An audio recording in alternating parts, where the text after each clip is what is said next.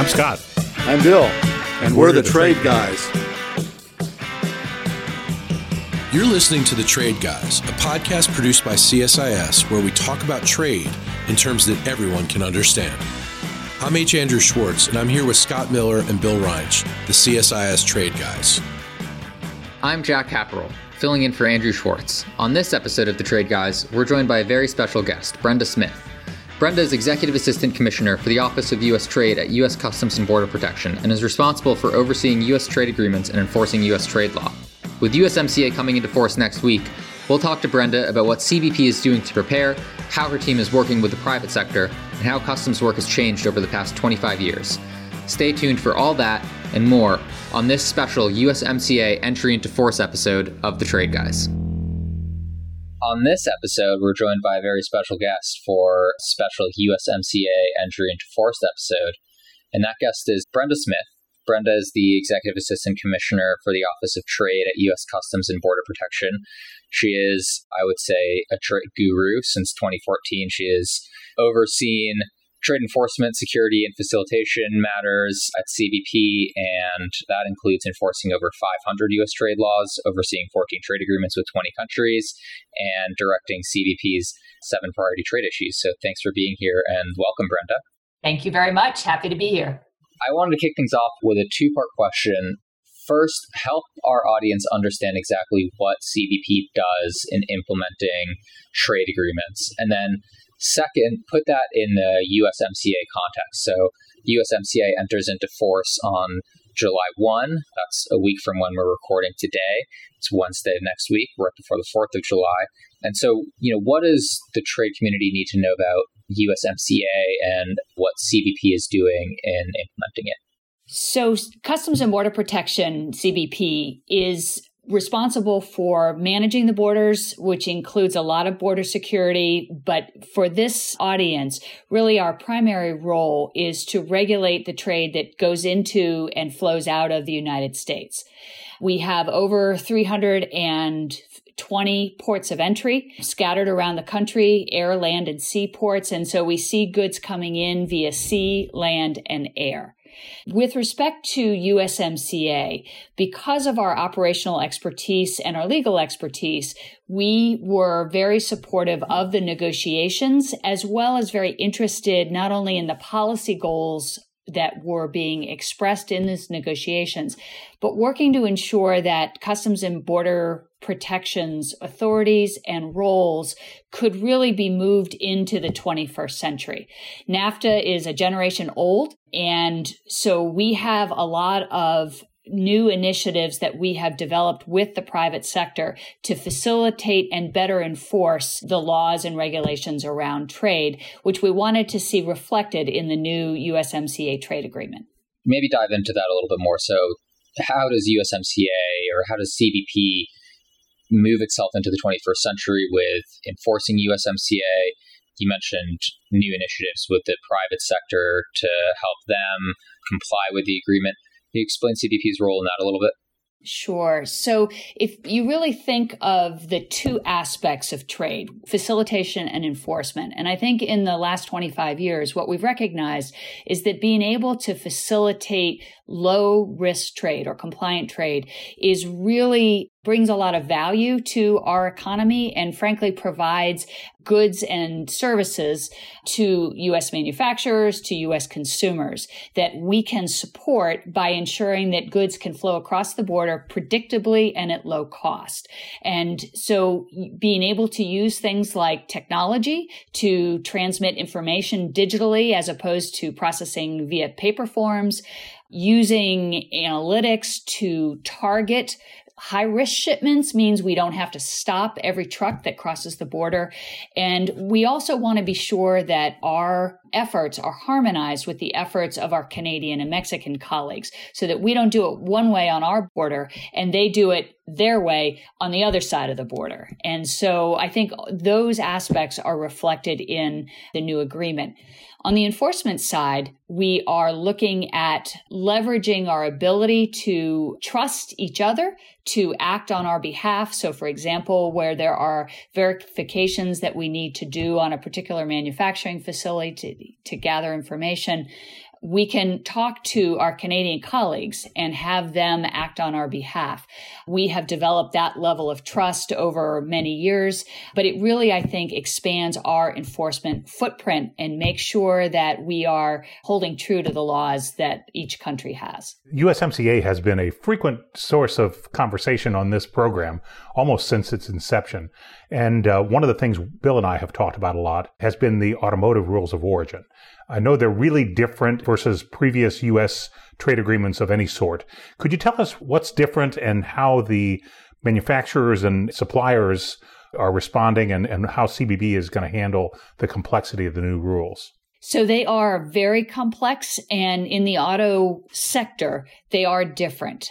One thing that is not unfamiliar is the requirement around regional value content. In other words, a certain portion of a vehicle must be produced in North America.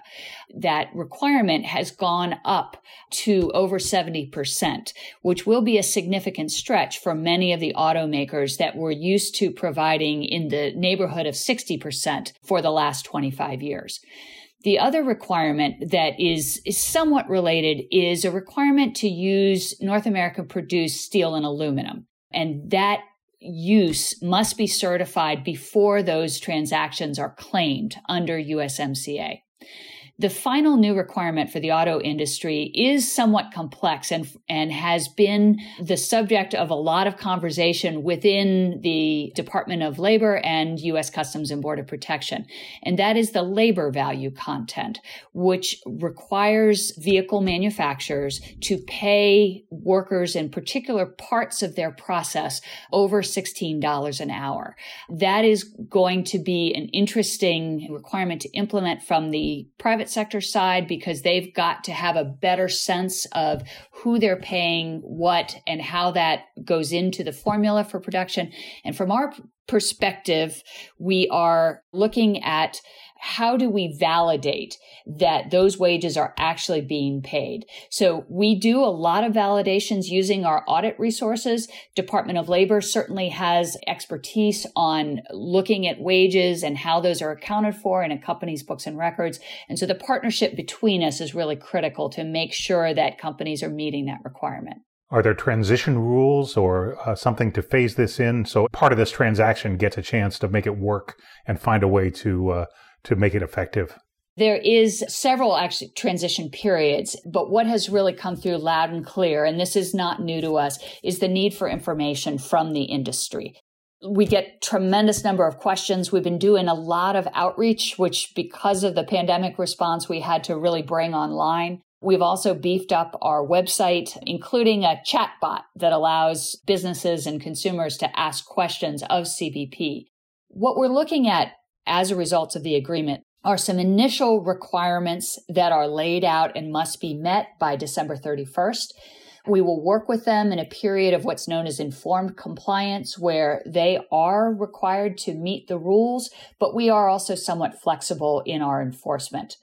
There's another mechanism for transition, which is called an alternative staging mechanism, which really gives the automakers a several years on those vehicle lines where they think they will have a challenge meeting the new requirements to really transition into the new requirements over the course of three to five years.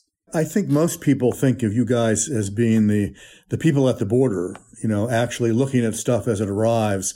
That's the traditional uh, view. And if you're old like me, that's what you think of. What you're talking about, if you're going to verify all those things and not just the wage requirements, but verify the certifications about steel content, for example, or aluminum content, that takes you way back, far away from the border, doesn't it? How many auditors do you have and how much does it cost you resource wise? And how do you do it? Do you go out meet with the companies? Do you actually physically examine products or how does it work? All of the above. So we have approximately 3,000 trade personnel at U.S. Customs and Border Protection, which is an agency of roughly 60,000.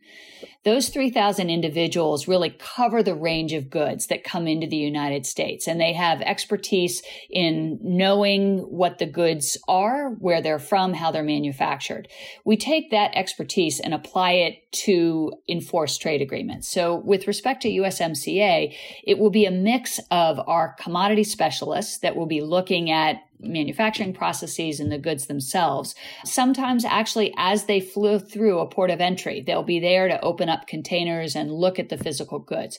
But more often, what we use is those same commodity specialists to review information after those goods have come into the United States to make sure that our requirements are met around, you know, are they valued correctly? Are they classified correctly?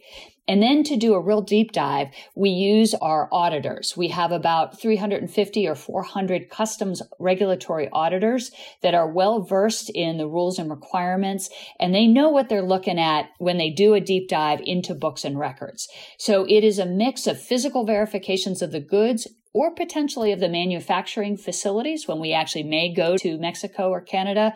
The auditors will often be on those teams and they'll be in the back office looking at books and records. They work very closely with the companies around their financial cycles and will ask for large swaths of information using sampling techniques to pick off several transactions to make sure they're compliant. And then we'll look further, we'll pull on the thread as we find areas areas of concern. Scott, let me ask you a question about this entire process from the private sector perspective, which is one that you have, right? Listening to this, I think, as the average person, it sounds like a ton of record keeping work. And it sounds like if there's not a lot of trust between the private sector and the government and between the different parties of the agreement, it could become a real headache for companies and potentially a costly headache. So, how important is it from the company perspective that there is an institution like CBP that's doing, you know, proactive outreach, that's making clear exactly, you know, how they're going to audit, how they're going to determine compliance, uh, and how they're going to work with companies. I, I mean, as a company, how do you wrap your head around that, and what are you looking for? Yeah, it's a great question, Jack. Look, uh, I was fortunate to have been sort of present at the implementation of the original NAFTA. Uh, at the time, I was a, I was an operations manager, and I was actually in Toronto, Canada. But I had some facilities that I was responsible for that were part of the NAFTA phase in uh, initially. So uh, a couple of things. Uh, first, at that time, that was a long time ago. Okay, but at that time the motivation on the part of the company, once the agreement is complete, is to have excellent compliance. Companies structure themselves to operate within the law. When there's a new measure implemented, whether it's from a trade agreement or a regulation or wherever it comes from, companies act in a way, in general, to operate according to those new regulations and look for ways to manage the compliance efficiently. So I worked with a lot of really smart compliance people to handle the uh, what it took to uh, get the preferential rule of origin, what kind of record keeping and reporting was required, and to maintain that and maintain the audit trail because we were dealing in the case of the business I was running, we were dealing with a lot of ingredients that were coming in from the United States and a few from Mexico, processed in Canada and returned.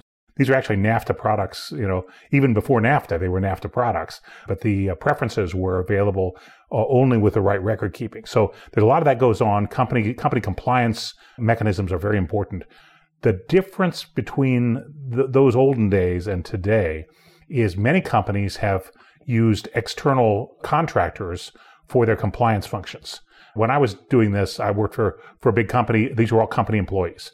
Okay. And so there was a level of trust and communication within the walls of the company that occurred at that time and were very important to maintaining a good compliance program.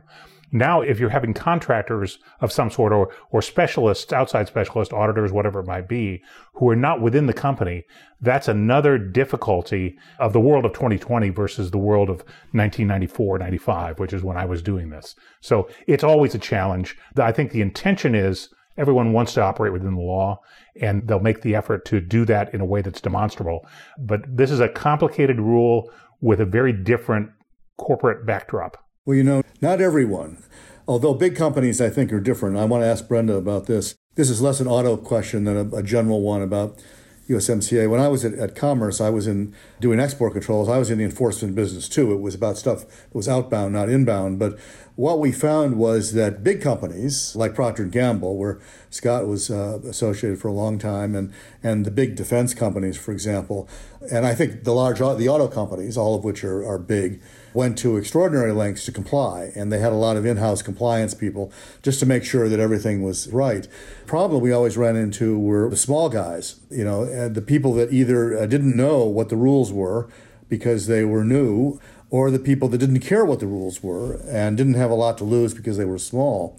Now, I don't think that's going to be an auto issue, but Brenda, correct me if I'm wrong about that. But is that a problem on the import side as well? It certainly is a challenge. You know, as we look at the different industries, you're absolutely right. Autos usually have this down. They spend a lot of money on compliance and get a lot of benefits out of the agreement. Agriculture, which is another industry that really uses the trade agreement um, with NAFTA, it's about a 97% rate of use of the NAFTA preferences for agricultural goods. A lot of those are small businesses. They're mom and pops that are bringing, you know, a couple of truckloads a week across the border of tomatoes or avocados. Those folks are the ones that we really have to make an effort to educate. A lot of times our best ability to do that is through their customs broker. Most of them work closely with customs brokers that serve as the interface between the government and the private sector. They're very expert we regulate them, we license them. We also see a lot of value in making sure that they understand what the rules are. So we spend a lot of time on webinars or have over the last month or so. We also have put out implementing instructions. And, you know, I think to your point, a lot of these small businesses don't have time to dive through 200 pages of implementing instructions. But I do think that that's where if they can pick up the phone and call one of our centers of excellence and expertise or talk to their customs broker, that they usually can find the right path through. And it's a repeatable process. So if they figure it out once, it usually can be applied multiple times. Let me pull on that thread a little bit. You know, on July 1, what is the biggest change that CBP is going to have to make? And then what do you think, autos aside, like the biggest change from NAFTA to USMCA for importers or exporters? What do you think that's going to be? So I think from a physical perspective, we're going to see it in two places. One is the automation. So whether you're a customs broker submitting on behalf of the small business we just talked about, or one of the large corporations that are filing their own information, their automated systems have to be updated to reflect the changes in duty, changes in requirements. And so that's going to happen on July 1st. We've set up a war room that will be taking calls and providing advice. We've given businesses the opportunity to test their automated systems and the way that they talk to CBP. So that's been in place now for a couple of weeks. So I think our expectation is that that will go fairly smoothly.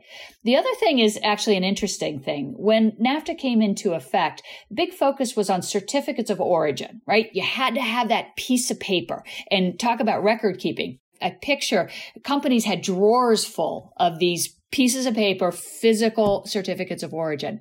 USMCA does away with requiring the official certificate of origin. What you now have to show is through your books and records or through some other documentation that your goods were produced where they are required to be produced. So it is actually a certification of origin that you can prove using other information. And we believe that that will take a significant amount of pressure off businesses that are trying to be compliant from actually getting that piece of paper from their manufacturer or their grower. You know, that's an important point, uh, and we get a lot of questions about. So, what's the big deal? Why do we care? How is USMCA going to make things any better? Because we already had free trade with Canada was and Mexico beforehand. And it looks to the, to the, at least our listeners sometimes tell us that all we did is make autos more complicated. But there are a lot of simplifications for not counting the additions to the agreement in digital trade and some, some important new areas of coverage. Just the processing. People were, you who were using NAFTA before companies and firms using the NAFTA preferences before will now find a simplified compliance framework and it, it helps them to do business more efficiently. So there are upsides for a lot of traded products outside of autos. There absolutely are. And I think the other thing that is really important is to, to recognize the modernization that's in USMCA. And while it may not be apparent on July 1st, I think over the long term, things like full implementation of a single window. So one place where each of our governments collect information about those trade transactions that need to be harmonized with each other. So the agreement really looks to us to harmonize our processes and procedures, whether it's automation or the way that we handle customs entry processes. Another thing that's important, I think, are the flexibilities around those customs brokers that we just talked about.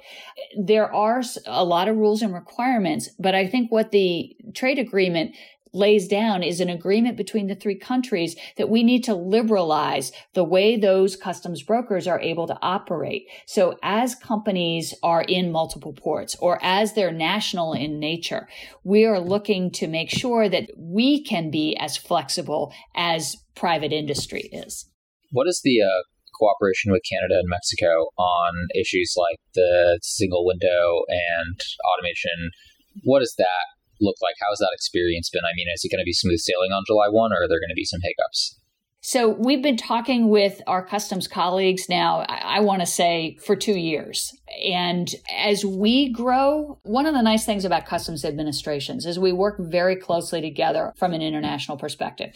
We have global standards around best practices. And so we have a very strong relationship with our counterparts in Canada and Mexico.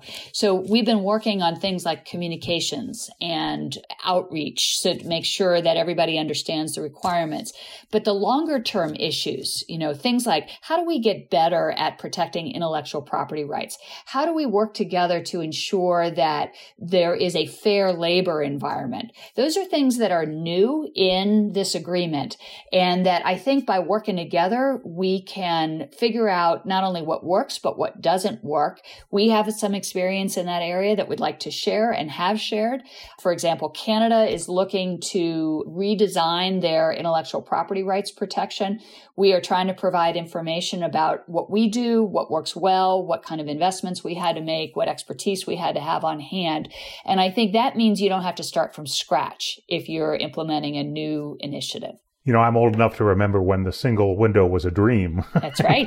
That's right. Singapore implemented it what about 25 years ago. We all looked at it and said, "Boy, that'd be great." So yeah. it's wonderful to hear we're doing it. And the the work on intellectual property is vitally important from a compliance standpoint with our partners because if the US has strong protections but our trading partners in particular our neighbors don't, essentially our protection becomes much more permeable than we'd like it to be.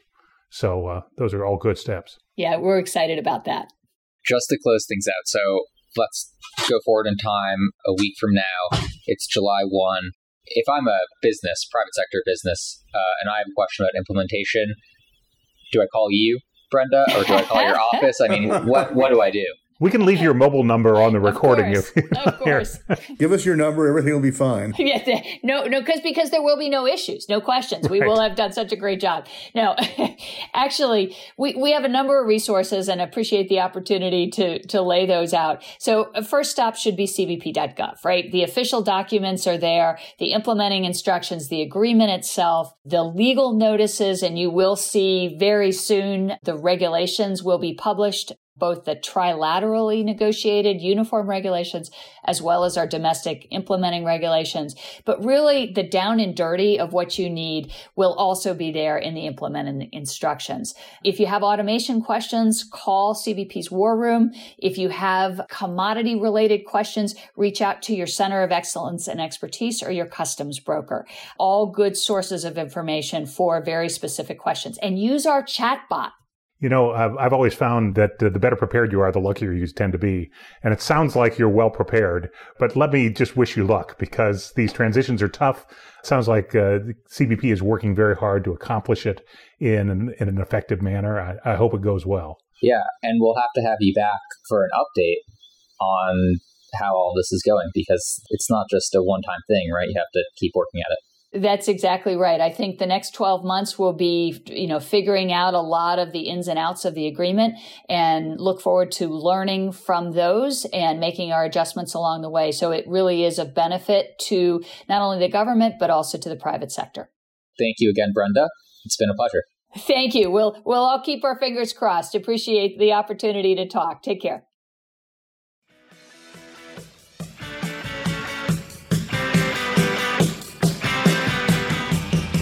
To our listeners, if you have a question for the Trade Guys, write us at tradeguys at csis.org. That's tradeguys at csis.org. We'll read some of your emails and have the Trade Guys react to it. We're also now on Spotify, so you can find us there when you're listening to the Rolling Stones or you're listening to Tom Petty or whatever you're listening to. Thank you, Trade Guys. Thanks, Andrew. You've been listening to The Trade Guys, a CSIS podcast.